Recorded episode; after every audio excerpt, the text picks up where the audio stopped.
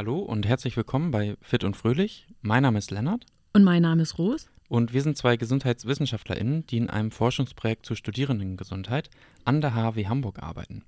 Wir sprechen Folge für Folge über Themen rund um Gesundheit, um euch gesundheitsrelevante Themen im Studium näher zu bringen und um zu schauen, was da eigentlich mit unserer Gesundheit im Studium so los ist und weshalb das ganze Thema im Studium wichtig ist. In der letzten Folge haben wir über das Thema Schlaf gesprochen und da wäre die Frage an dich, Ros, was haben wir da überhaupt besprochen?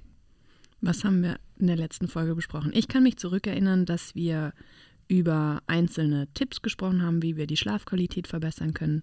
Wir haben über das Thema allgemein, warum das für unsere Gesundheit überhaupt relevant ist, gesprochen. Und ähm, wenn ich mich an sozusagen die Take-Home-Message erinnere, kann ich äh, sagen, dass es vor allem wichtig ist, einen konstanten Schlafrhythmus beizubehalten, was im Endeffekt bedeutet, dass wir sowohl in der Woche als auch am Wochenende um die gleiche Uhrzeit aufstehen sollten und um die gleiche Uhrzeit zu Bett gehen sollten.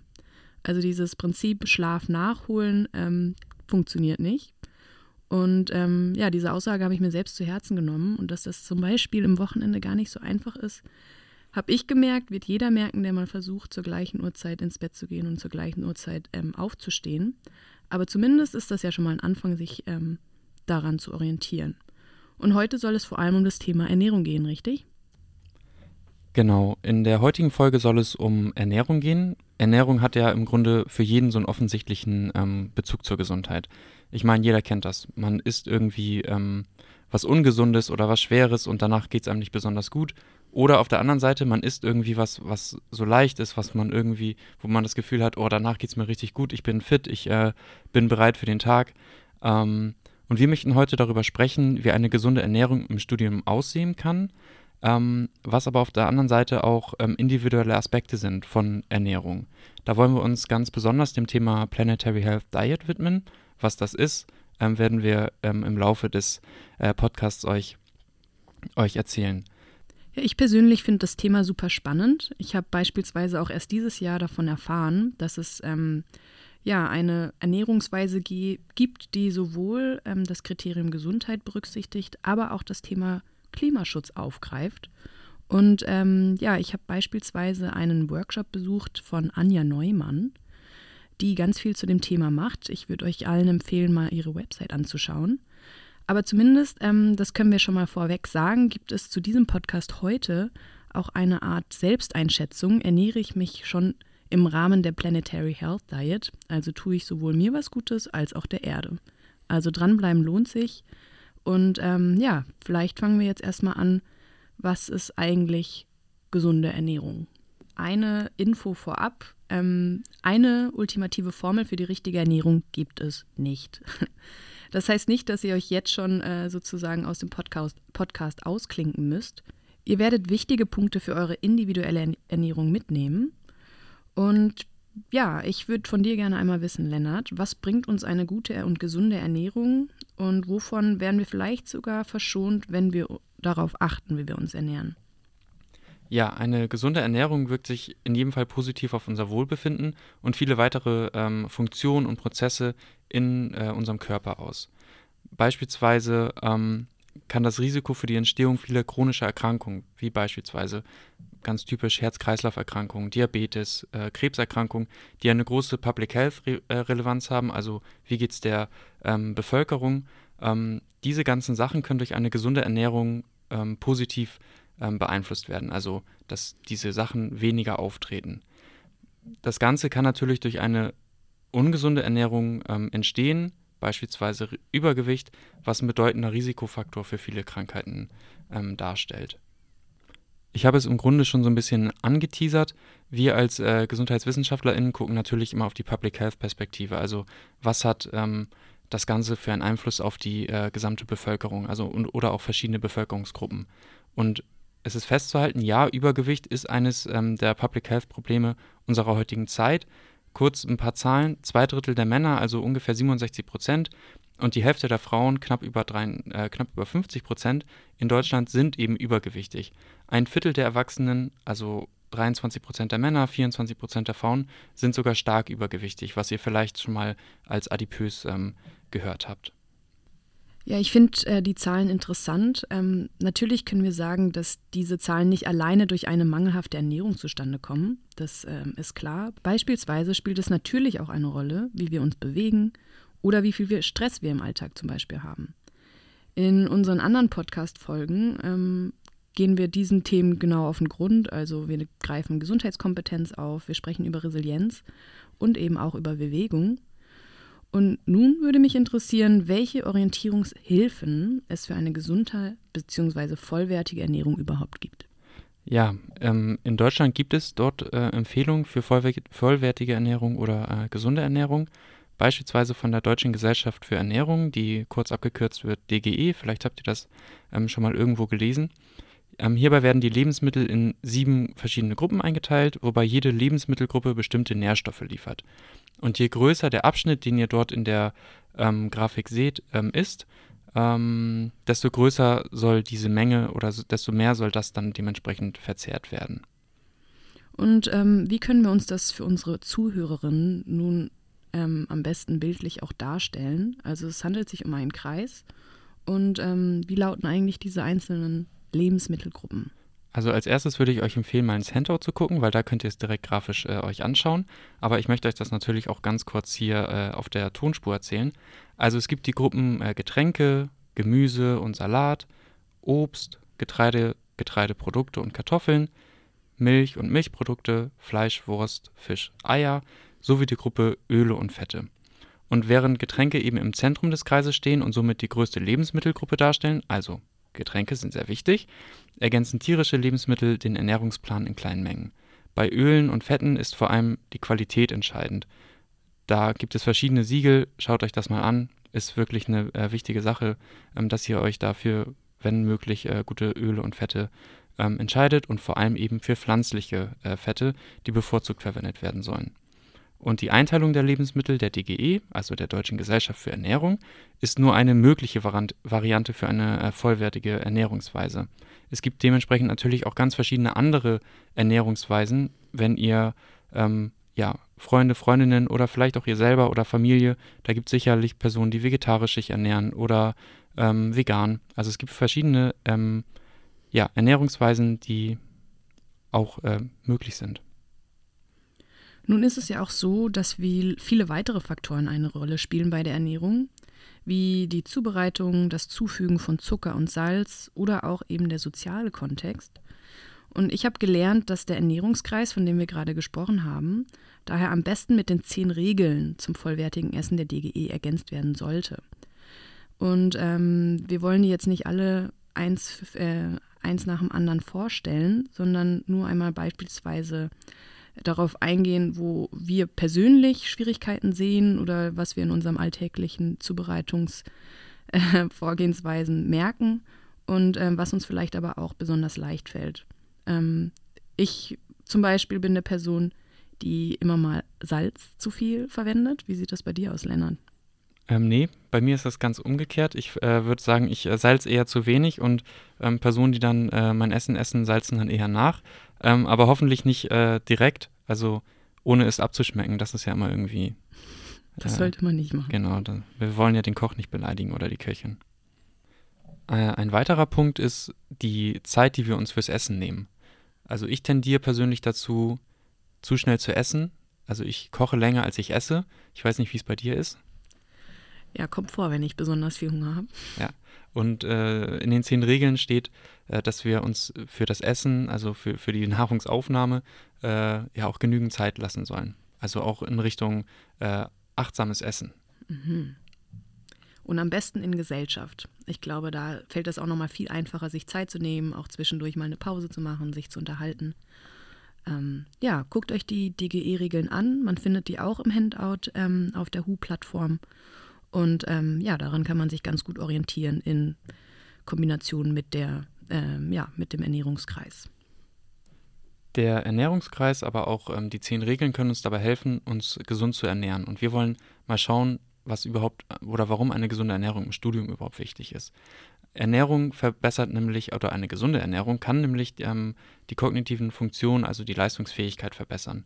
Und ganz kurz vielleicht dazu eine ähm, Definition. Also unter kognitiven Leistungsfähigkeit ver verstehen wir das Vorhandensein nötiger Voraussetzungen, um unter anderem Erinnerung, Konzentration, Informationsverarbeitung, aber eben auch Problemlösung zu erbringen und langfristig aufrechtzuerhalten. Also im Grunde genau das, was wir im Studium brauchen. Und unsere gesunde Ernährung oder eine gesunde Ernährung haben wir im Grunde selber in der Hand. Energie- und Nährstoffzufuhr können wir durch die Aufnahme verschiedener Lebensmittel aber auch durch verschiedene Ernährungsformen, die Menge, aber auch vor allem das Timing des Essens ähm, beeinflussen. Ausreichend Flüssigkeit zu sich zu nehmen, ist aber entscheidend für unsere kognitiven Funktionen. Also, das haben wir eben gehört, im Kreis ist es, äh, besteht, ist die ähm, Flüssigkeit in der Mitte. Es ist also extrem wichtig, über den Tag verteilt auch genug zu trinken. Und ein Mangel zeigt sich in verlangsamten Denkprozessen, Unkonzentriertheit, das, was wir alle irgendwie auch mal kennen, wenn wir sehen, oh, äh, die Flasche habe ich heute bis zum Mittag irgendwie noch fast gar nichts getrunken. Also daran denken, eineinhalb bis zwei Liter ungezuckerte Getränke, beispielsweise Wasser und Tee, ähm, zu trinken, um einfach die richtige, ja, eine gute Menge an, an Flüssigkeit zu sich zu nehmen über den Tag verteilt. Ja, also nutzt die Wasserspender am Campus, habt immer Wasser dabei oder Tee jetzt vor allem in den kalten Jahreszeiten und ja, achtet darauf, genug zu trinken. Ähm, ich weiß nicht, wie es bei dir ist. Äh, ich sehe jetzt gerade hier auf deinem Tisch steht auch eine Flasche mit äh, Maßeinheiten, ähm, dass man eben zum Beispiel so eine Flasche nimmt und sieht, wie viel man am Tag wirklich getrunken hat. Und man kann sich natürlich auch Reminder übers Handy ähm, einstellen, um regelmäßig ähm, erinnert zu werden, auch mal was zu trinken. Neben der Zufuhr von Flüssigkeit sind eben auch noch weitere Punkte wichtig, damit ähm, du oder ihr euch gesund ernährt. Zum einen sind Kohlenhydrate ein super wichtiger Energielieferant und sollen am besten als komplexe Kohlenhydrate und das bedeutet aus Vollkornprodukten, aus Obst und Nüssen aufgenommen werden. Neben Kohlenhydraten gelten Proteine als wichtiger Baustoff für Neurotransmitter und die Informationsübertragung. Proteine sind auch beispielsweise für den Muskelaufbau entscheidend. Auch Fette sind elementare äh, Bausteine für unsere Denkprozesse und sollen bestenfalls eben als mehrfach ungesättigte Fettsäuren speziell als Omega-3-Fettsäuren aus beispielsweise Fisch, Leinöl oder eben Walnüssen, die es ja in der Weihnachtszeit auch ähm, sehr häufig gibt, ähm, aufgenommen werden. Und neben dem, was ich gerade erzählt habe, sind natürlich auch die Vitamine, ne, das hören wir ja schon seit der Kindheit, enorm wichtig für unser Immunsystem und unseren Stoffwechsel, sodass eben ausreichend Obst und Gemüse gegessen werden sollte. Es gibt da so eine Faustregel, fünf am Tag, ähm, die man befolgen könnte. Ähm, schaut euch das einfach nochmal in Ruhe an. Im Studium ist man aber eben auch von der Mensa abhängig. Das kann ein Problem sein, wenn die Mensa äh, nicht besonders äh, gut ausgestattet ist. Eine Salatbar gibt es beispielsweise in jeder Mensa im Grunde. Und es gibt auch weitere ähm, gesunde äh, Angebote, die ihr, die ihr dort wählen könnt. Außerdem ist es natürlich auch möglich, nicht in der Mensa zu essen, sondern sich einfach was selber ähm, mitzubringen, also ähm, Meal Prep und sich einfach was in einer Tupperdose oder einer anderen Dose ähm, mitzubringen. Und hier haben wir einen Vorschlag für euch, den du einmal kurz vorstellen möchtest. Ja, welch, zu welchen Studiegruppen hast du denn gehört? Warst du jemand, der immer was zu essen mitgebracht hat oder hast du dich bei der Mensa bedient? Ich habe mich ähm, zum Großteil bei der Mensa bedient und kann euch empfehlen, vielleicht auch einfach mal auf einen Beilagenteller plus Salat äh, umzuschwenken. Das ist nicht nur kostengünstiger, äh, sondern auch gesünder. Mhm. Ähm, und vergesst da nicht einfach ein bisschen äh, Olivenöl oder sowas rüber zu machen, dann äh, kommen die Vitamine auch direkt dort an, wo sie ankommen sollen. Nochmal ein guter Tipp. Äh, ich habe auch eher zu der Kohorte ähm, Mensa gehört, ähm, aber es ist natürlich ein bisschen kostengünstiger, sich selbst zu Hause was zu bereiten. Deswegen wollen wir euch einmal das Kokos-Curry-Gemüse vorstellen. Alles, was ihr dafür braucht, sind Zwiebeln, Knoblauchzehen, Kokosöl, Karotten, Süßkartoffeln, Brokkoli, Paprika, eine Handvoll Spinat, Kokosmilch und natürlich äh, Gewürze wie Salz, Pfeffer, Curry, Ingwer, Kurkuma, Kreuzkümmel und Chiliflocken. Und womit ihr das ergänzen könnt, ähm, das ist euch völlig frei überlassen und nach Belieben, sei es Reis, Quinoa, Linsen oder ähnliches. Und ja, das Essen schmeckt nicht nur warm, sondern auch kalt. Also könnt ihr es ähm, unterschiedlich variieren und mit zur Uni nehmen. Das Rezept findet ihr in unserem Insta-Feed und neben dem Rezept findet ihr auch ähm, unter dem Motto Der Mensch isst, was er isst, Infos zu einer vollwertigen und gesunden Ernährung. neben dem Mittagessen, was wir euch gerade vorgestellt haben, ist es natürlich auch wichtig, ähm, morgens äh, was äh, zu essen, was gut für oder gut über den Tag oder den zumindest über den Vormittag bis Mittag hält. Und da möchten wir euch gerne Porridge vorstellen. Porridge mit Obst und Nüssen. Klingt vielleicht im ersten Moment erstmal nicht besonders lecker oder es erinnert einen irgendwie sowas an Haferschleim, äh, was man vielleicht als kleines Kind bekommen hat. Aber ihr könnt das nach euren Vorlieben variieren, beispielsweise mit Apfelmark, mit Nussmus oder Obstsorten. Das ist nicht nur ähm, lecker, sondern eben auch äh, gesund. Und ihr variiert das einfach nach eurem Belieben, was ihr gerne esst. Probiert es einfach aus. Und eine Vari Variation äh, findet ihr wieder in unserem Insta-Feed, also campuls-hw. Ähm, warum sagen wir euch das? Weil Haferflocken euch eben super lange satt halten und den Blutzucker stabil halten. Ihr fallt also eben nicht so schnell in dieses Loch, was ganz viele äh, von euch kennen und dann vielleicht eher zu einem Energy Drink äh, greifen, weil sie denken, oh, jetzt brauche ich Energie oder zu einem Schokoriegel. Aber ähm, sowas wie ähm, Haferflocken, also am Morgen essen, können euch eben davor ähm, schützen. Also ist eine Präventionsmöglichkeit. Zudem sind Nüsse eben auch super gesund, denn Nüsse erhalten hochwertige Fette und Eiweiße ähm, sowie wichtige Mineralstoffe wie beispielsweise Zink, Eisen und Selen. Die in Nüssen enthaltenen B-Vitamine tragen zudem noch dazu bei, dass Müdigkeit und Erschöpfung verringert werden. Also probiert es einfach aus und wenn ihr mögt, kommentiert gerne unseren Post, ob euch das Rezept gefallen hat oder eben äh, welche, für welche Variation ihr euch ähm, entschieden habt. Und nachdem wir euch so ein paar Infos oder so ein paar Beispiele zu Brain Food, also ähm, ja, Ernährung gegeben haben, die eure Leistung äh, steigern kann, wollen wir jetzt auf das Thema, was wir am Anfang angeteasert haben, ähm, schauen, nämlich äh, Planetary Health Diet. Ja, ähm, das Thema Nachhaltigkeit ähm, wollten wir natürlich ähm, auch mit berücksichtigen jetzt beim Thema Ernährung. Und vielleicht gebe ich einen kleinen Einblick in den Hintergrund. Also was bedeutet eigentlich Planetary Health, beziehungsweise dann eben Planetary Health Diet. Und um alle Menschen dieser Erde bis zum Jahr 2050 nachhaltig und gesund zu ernähren, ist eine grundlegende Veränderung unserer Landwirtschaft und eben unserer Ernährungsweise nötig. Der Report der Eat Lancet Kommission aus dem Monat Januar 2019 verdeutlicht diesen Befund. Also, der Kommission gehören 37 WissenschaftlerInnen aus unterschiedlichen Disziplinen und 16 Ländern an. Darunter sind KlimaforscherInnen und ErnährungswissenschaftlerInnen.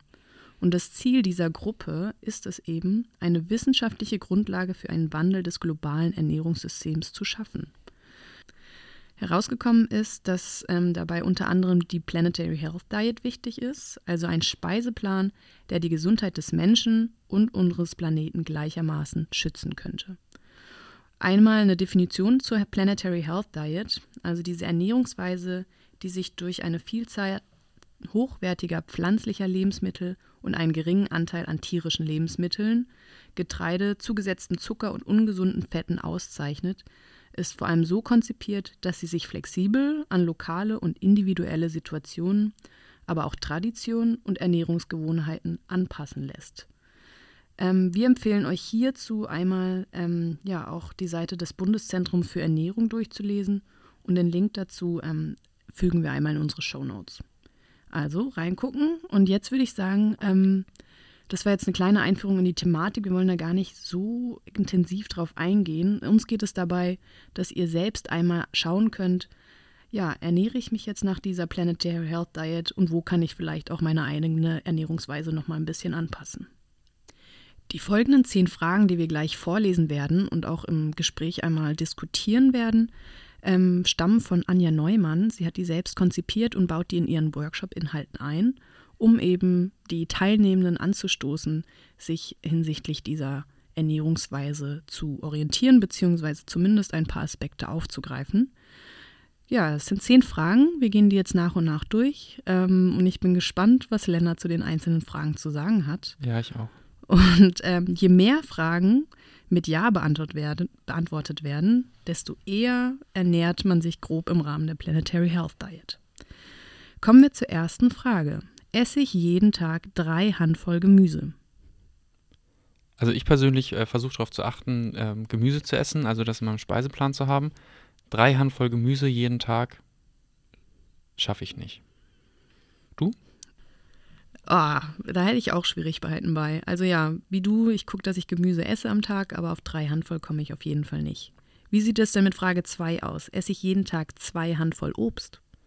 Auch da glaube ich nein, aber ich gehöre zur Fraktion Porridge und da kommt immer ein Apfel rein und vielleicht so eine halbe Banane und ähm, vielleicht auch äh, Beeren, wenn äh, möglich. Da bin ich, glaube ich, nah dran. Ja, wollte ich gerade sagen. Das ist doch das, was wir brauchen, zwei Handvoll. Ja, doch, da bin ich nah dran. Ich auch. Ich liebe auch Porridge, jeden Morgen. Wir kommen zu Frage 3. Wähle ich bei Produkten wie Brot, Nudeln, Reis und so weiter die Vollkornvariante? Soll ich da wieder drauf antworten? Du musst immer drauf antworten. Ach so. Ähm, nein, äh, mache ich nicht. Ähm, ich bin Fraktion Dinkel. Ich weiß nicht, wie sich das jetzt verhält in dem Moment. Ähm, ja. Ich versuche aber tatsächlich den Nudelkonsum auch so ein bisschen äh, einzuschränken und eher so auf ähm, mehr Kartoffeln und äh, Reis zu gehen. Und dann finde ich Vollkornreis tatsächlich ganz lecker. Das finde ich auch lecker. Ja, oder so Wildreis. Ist das auch Vollkorn? Ich weiß es nicht. Jetzt sind wir hier schon überfragt. Ähm, ja, ich glaube, ähm, wir gehen auf Frage 4, um jetzt hier nicht zu lange umzusprechen. Ich esse jeden Tag eine Handvoll Nüsse. Nein, tue ich nicht. Jeden Tag ist schon krass. Ja. Fünftens, esse ich jeden Tag mindestens eine Portion Hülsenfrüchte. Mm, ich versuche die Zufuhr von Hülsenfrüchten gerade zu erhöhen. Wusstest du, dass Erdnüsse zu den Hülsenfrüchten gehören?